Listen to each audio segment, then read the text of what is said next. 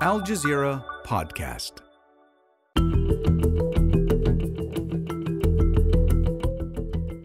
No longer the stuff of science fiction, incredible advances in artificial intelligence or AI are now a reality. As the technology develops, we'll experience more of its impact on our lives.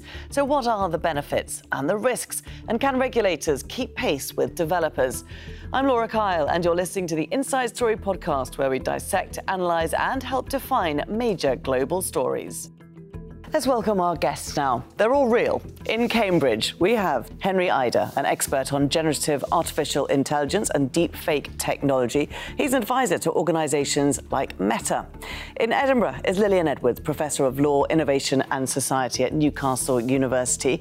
And in Los Angeles, we have Ramesh Srinivasan, Professor of Media and Information Studies at the University of California and founder of the research group Digital Cultures Lab. Very warm welcome to all of you.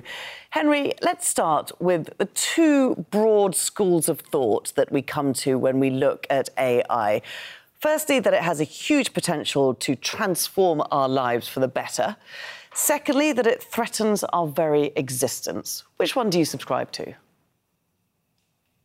Well, I'd, I'd, like to think that we don't have to kind of choose these extreme poles in some respects. Um, I think it's with most things, these um, these applications um, exist on a spectrum, and there are things that we can simultaneously be very excited about in the context of things like productivity, education, healthcare, and the like, whilst also acknowledging the very real risks that are posed to things like election integrity, um, women's rights, if we're talking about image abuse using things like deepfakes, and of course, uh, cybersecurity scams, impersonation, and so on. So I think for me, the narrative often is a bit too sensational on mm. one side or the other. It's either kind of AI zoom or AI doom. And um, for me, it's about kind of mapping the landscape as it is, recognizing the threats as they exist and tackling them, whilst also acknowledging that there is a lot of positive potential. Um, and at the moment, I think we are really kind of existing in this quite polarized debate um, where we need a little bit more of the understanding of the kind of the dual use nature of AI. Okay. Ramesh, how are you already seeing AI impact our world? Yeah, I mean, there are very significant impacts that these types of AI systems, so called generative AI systems, are already having because I think it's very important we all note how these systems work. They mimic human expression and human behavior. They do so in absolutely remarkable ways because we have such powerful pattern computing, pattern storing pattern matching technologies, right? Because the cost of storing data and essentially datafying everything has become so much cheaper. And mm. we've built machines to induce those patterns. So that's very helpful in the context of things like environmental monitoring, or as your story just indicated, uh, questions around science and medicine. But as far as sort of doom scenarios or my concerns, which are you know corporate overreach, uh, bias issues, algorithmic violence issues, all of these are things that we're treating as inevitable, even though we're constructing the inevitable. So I think we need to ask a bigger question, which is what should we not datafy? What should we not you know let loose to calculating machines and who truly has power governance and oversight over systems of all kinds that are increasingly taking over our world and our planet Okay, and Lilian, would you agree with that? Is data one of the key areas of concern here? What are you focused on most when you're looking at the future of AI? Um, yeah, I think anyone looking at the future of AI is focused on data. I mean, fundamentally, it's it's data models and compute. You know, that that's the things in play here, and I suppose labor resources. Um, I, I, would uh, go back actually to Henry's reply because I think he was being more diplomatic than I would be. Um, but a lot of this year has been spent um, countering really a kind of radical semi-religious opinion that the main threat from AI is existential threat to future generations, you know, as in AI will kill us all. And there is little to no evidence that we are anywhere near this. You know, when you start to try, uh, as I did actually on Twitter, when you start to try and look for the proof of this, you generally find that you're referred to various quotes from various interviews by various of the leaders of this movement as opposed to actual scientific rigorous evidence. Um, and I think all the panelists will know that current AI, including large models, is fundamentally just um, you know, it's it, it's a pattern matching uh, next word predictive generator type technology. It doesn't resemble human intelligence in any mm. form, as far as we know. And therefore, what we need to do, I think, is spend more time focusing on the current threats or the near future threats, which have already been mentioned deep fakes, bias in decision making, environmental threats, um, propaganda uh, fake news. There are so many, and stop wasting our energy on made up future risks. Okay, yeah, that is interesting. If you are going to look, uh, Henry, at the current situations, and we've mentioned deep fakes a number of times already, misinformation is a key issue that is cropping up time and time again. How concerning is misinformation in an era, era of social media, in an era where we're all glued to our phones, and in an era where we have already seen it have influence on major events such as elections? Yeah, so I mean, I've been studying and researching deepfakes for six years, and every midterm or presidential election in the US, I will get asked, you know, is this going to be the one where we see mm. a real impact? Deepfakes, you know, causing um, a state to to vote in a certain pattern or even swing the entire result. Um, and until recently, you know, I've been somewhat dismissive based on the evidence we've been seeing, which is that there's been very little in the way of deepfake disinformation or interference, and a lot in the way of kind of cheap fake, that is kind of more crude media manipulation out of context images, slowed down voice audio, and things like this. Um, however, this year has been pretty transformative in terms of both the capabilities that are now available, in terms of things of uh, text to image, uh, synthetic voice generation, and so on, but also critically the democratization of those tools. They are now incredibly accessible, mm. and we've we're already seeing you know a lot of political deepfakes on social media on places like TikTok, which are satirical, often absurd, but then we also have started to see some that are kind of creeping into that more kind of sinister disinformation sphere.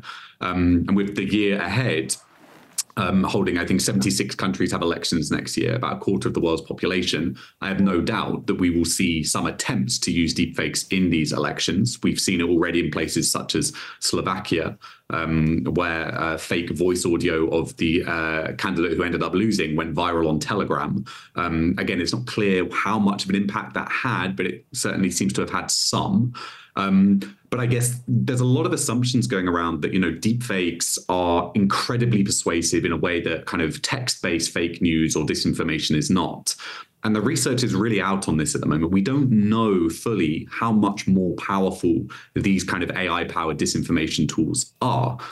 Some initial research suggested there's a marginal improvement, but I think it's right to be concerned, but at the moment, we don't have that evidence base to say that, look, deepfakes have this capability to really have the impact, even if they are deployed quite widely. Okay. I mean, Ramesh, isn't part of the problem of that, that, that we're seeing already highlighted in the discussion is that there's so much we don't know. And the technology is moving so fast. Developers are doing stuff that we have no clue about. And there's very little regulation put in place so far to catch up with it.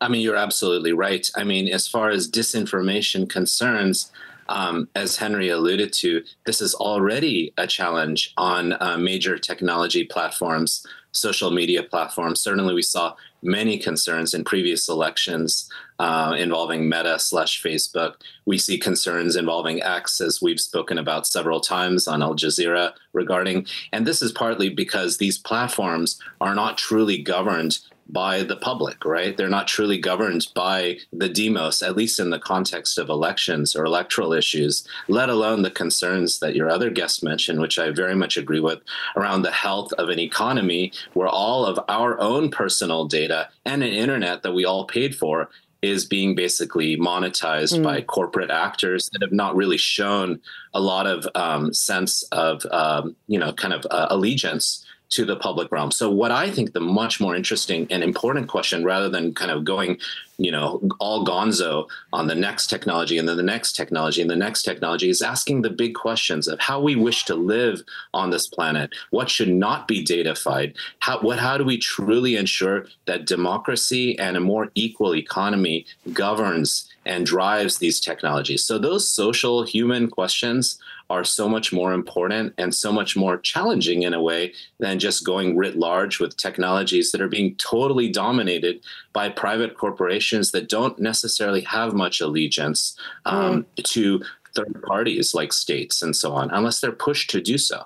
So, what, Ramesh, what do you think should not be dataized then?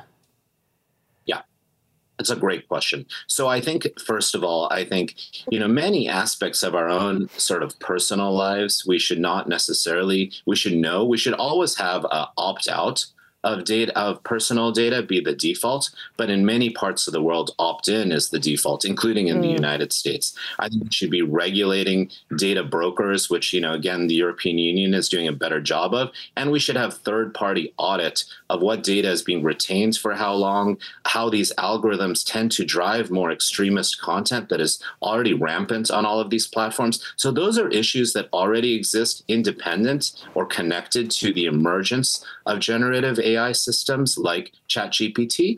Um, and those are the kinds of issues we need to protect. We need to protect the integrity of all of us as citizens and ensure that there are guardrails so we actually have a more equitable, uh, fairer world. And mm. I think technology can take us there, but we have to start with those values. Lilian, do you already feel that you share more data than you're comfortable with? Um, I'm not sure I do, but I want to sort of take issue and uh, represent, as it were, the European perspective, even though I'm in the UK, which very sadly is not part of the EU anymore. Um, because of course, you know, I, I, totally agree that what we're going through is a social revolution just as much as a technological revolution. And we should be looking at social solutions, such as, for example, we might talk about universal basic income for creative laborers or other kinds of laborers, workers who might lose or have their jobs diminished by this technology. Mm. But primarily, I'm, I'm here as a lawyer, and I would say this is not the Wild West, and it's even less the Wild West at the end of a year of ChatGPT. Um, in Europe, all the challenges that we just talked about uh, were really at a cusp turning point. They are being addressed. Uh, this is not just something in the far future. This is most of the world, actually, except the US is addressing these challenges. Of course, many of these Gen AI providers, OpenAI, Google, etc., are based in the US, so that's an issue. But they do have to sell into the rest of the world. I mean, the EU is the world's second largest trading block, uh, and therefore that generally means, you know, unless they're small out there scammer type enterprises, that they do want to accord with European law.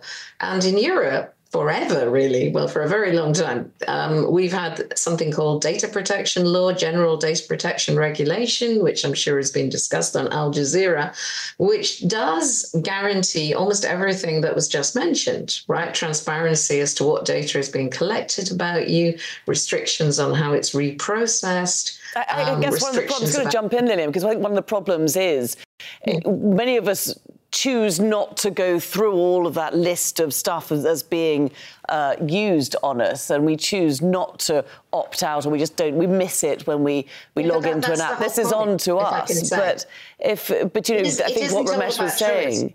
Is it not better to have the opt out as a default rather than uh, the opt in as a default?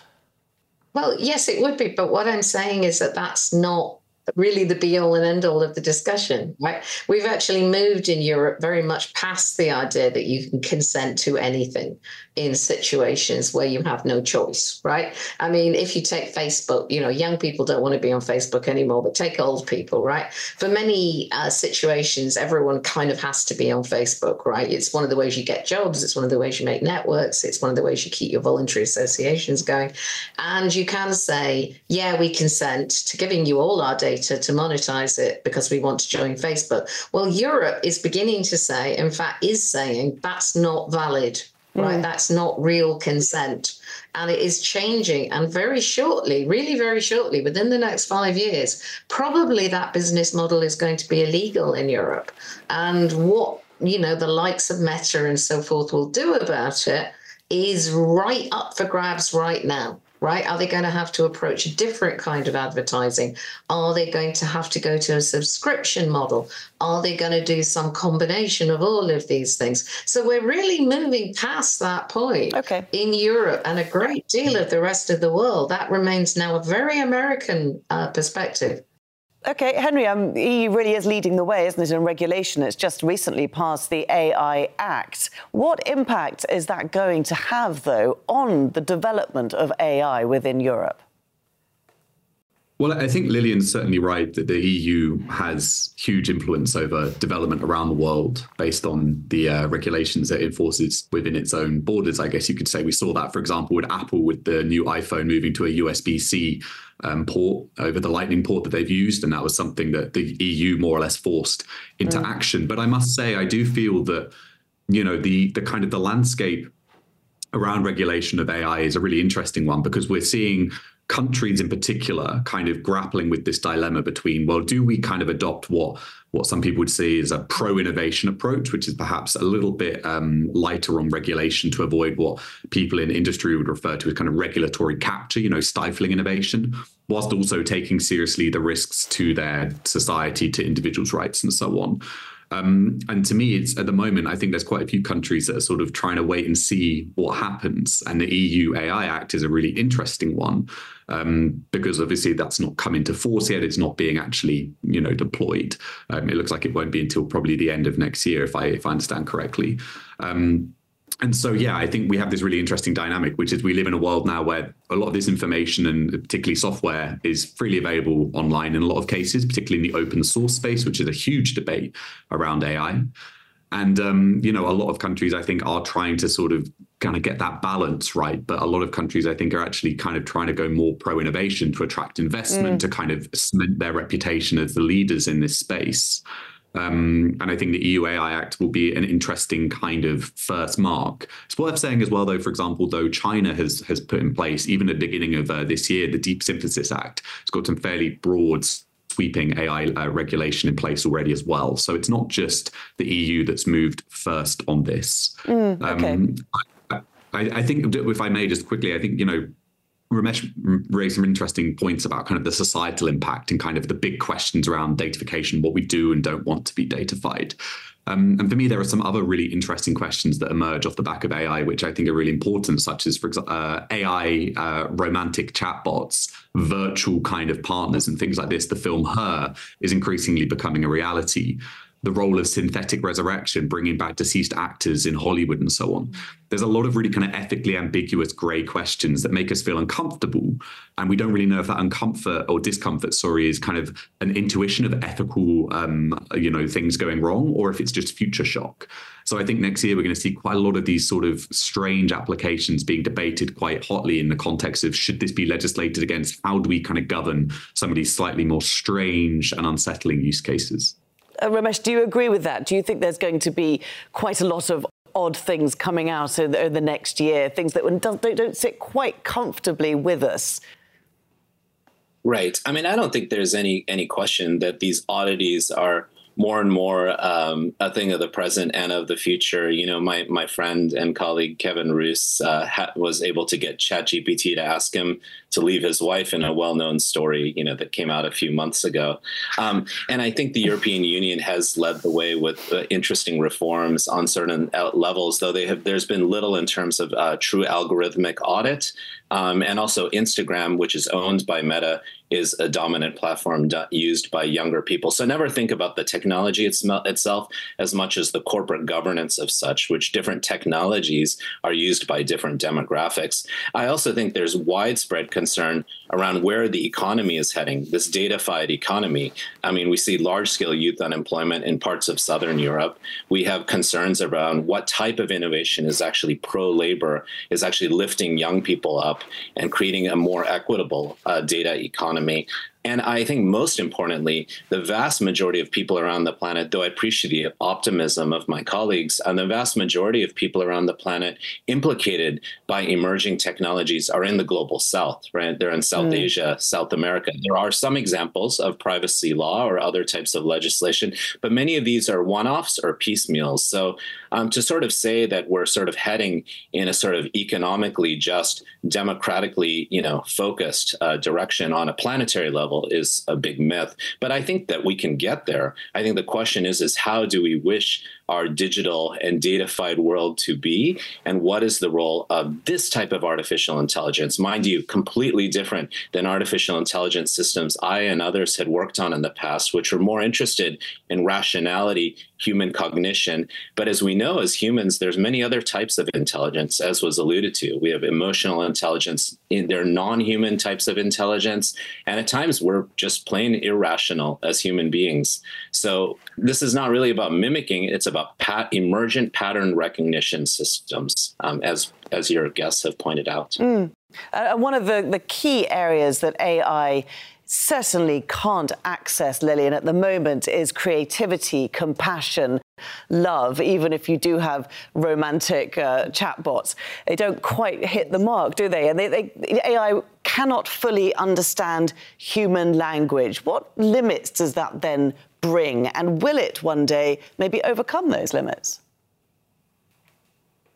Well, I don't think I'm the one to ask if it can overcome those limits. I'm skeptical about it, but I'm not a, a computer scientist. Um, I think that the impact, what we're seeing, one of the earliest huge impacts is, I mean, we've already talked a lot about misinformation. I think the other major impact right now is on the creative industries, where there is mm. enormous worry and some despair. Um, I think, again, what we've had is a year of the Wild West, as it were, settling down. Okay. So we started with let's scrape everything on the internet, including everybody's books and everybody's drawings and all the rest of it, and stick them into our models and make money. Okay. that model is now I think the zeitgeist is moving, as I said on Twitter or X. Uh, I think that model is now becoming unsustainable. Um, we have a, a, lot of litigation going on out mm. there. Um, notably, in the last couple of days, the New York Times has launched a very, very solid uh, lawsuit against OpenAI um, concerning their use of its material, its stories, and pointing out some of them being reproduced almost entirely. We've seen that narrative already with images with Getty, who pointed again to Getty images being reconstructed complete with logo. Um, the really interesting thing about the New York Times suit is that it has resulted from a breakdown in licensing negotiations. In other words, OpenAI weren't offering New York Times enough money so we are shifting, I think, from a paradigm, which again is very uh, sorry, sorry to be so so localist, but is is very sort of American, um, to free use, fair use of anything that's out there, to an idea that this is just like anything else, like licensing music, like licensing um, your book to become a film play, that there has to be a negotiation on licensing with rights holders. Okay, um, Lily, I'm just going to jump already... in there because I can see Ramesh yeah. shaking his head on that point. And I'll come to you, Henry, in just a moment. Just let Ramesh quickly jump in. No, no, I, I, I, I, very much appreciate the comments, and it's a good point about the New York Times. But I, I think that as remember, it's not just the data of the Wall Street Journal, which ChatGPT was partly trained on, um, or the New York Times, you know, that are that is at stake here. And of course, my friends at the Writers Guild of America were had had had uh, major concerns about generative AI taking their own copyrighted content. But it's all of our data, right? It's all of us, and most importantly, it's not just the European Union that's emerging out of the Wild West. The internet is largely speaking the Wild West still on corporate platforms around the planet. So for me, this is really a question of all of us, 99% of us around the planet, especially you think about people in, in, in the African continent that are increasingly colliding with these technologies, and just ensuring that we have systems in place where these technological breakthroughs that are driven by and for private corporations using all of our personal data and an internet we all paid for lift all of us up. And I don't okay. know if it's merely universal basic income. It could be another way of thinking about labor of the future, employment Ramesh, of the future, a more win-win. I'm just going to jump in there because we've only got a minute left. And Henry, I'm, I'm sorry, but I'm going to end with another binary question for you. Is the year ahead, 2024, is it, should it be a year of caution in the field of AI or a year of excitement? Yeah, I, am I'm gonna I'm gonna ref- refuse your question and say I think again it's both. okay. I don't think you have to be one or the other. Um, I just very quickly also want to say you asked earlier. You know, AI is not creative. AI cannot uh, love. Um, on one level, maybe that's a philosophically interesting question. On a face value question, um, you know, it may not be creative, but it's replacing creative people's jobs. It may not be able to love, but it might be able to romance a new generation of young men. Mm. Um, and so, whether it is or not, doesn't necessarily change the impact it's having on the related spaces. So, I think you know that that's a that's a kind of an interesting philosophical question, but the impact is very real, and it will be going into next year, both in exciting and terrifying ways, no doubt. I love it. I love ending on a philosophical answer. Thanks very much to all of us for joining us today. To all of you for joining us today, Henry Ajder. Lilian Edwards, and Ramesh Srinivasan. This episode was produced by Diarmaid Fleming, Victoria Gatenby, Abla Klaa, Gemma Harries, and Paul Taylor. Studio sound was by Elie Elhani. The programme was edited by Muhammad Sobhy, Negin Owliaei, uh, David Enders, and Jo de Frias. Be sure to subscribe to the Inside Story podcast to catch every episode. Thank you for listening and tune in on Sunday for our next edition.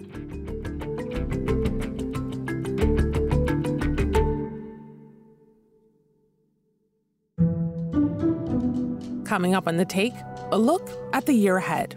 We talk to Al Jazeera journalists around the world about what they expect to be covering in 2024.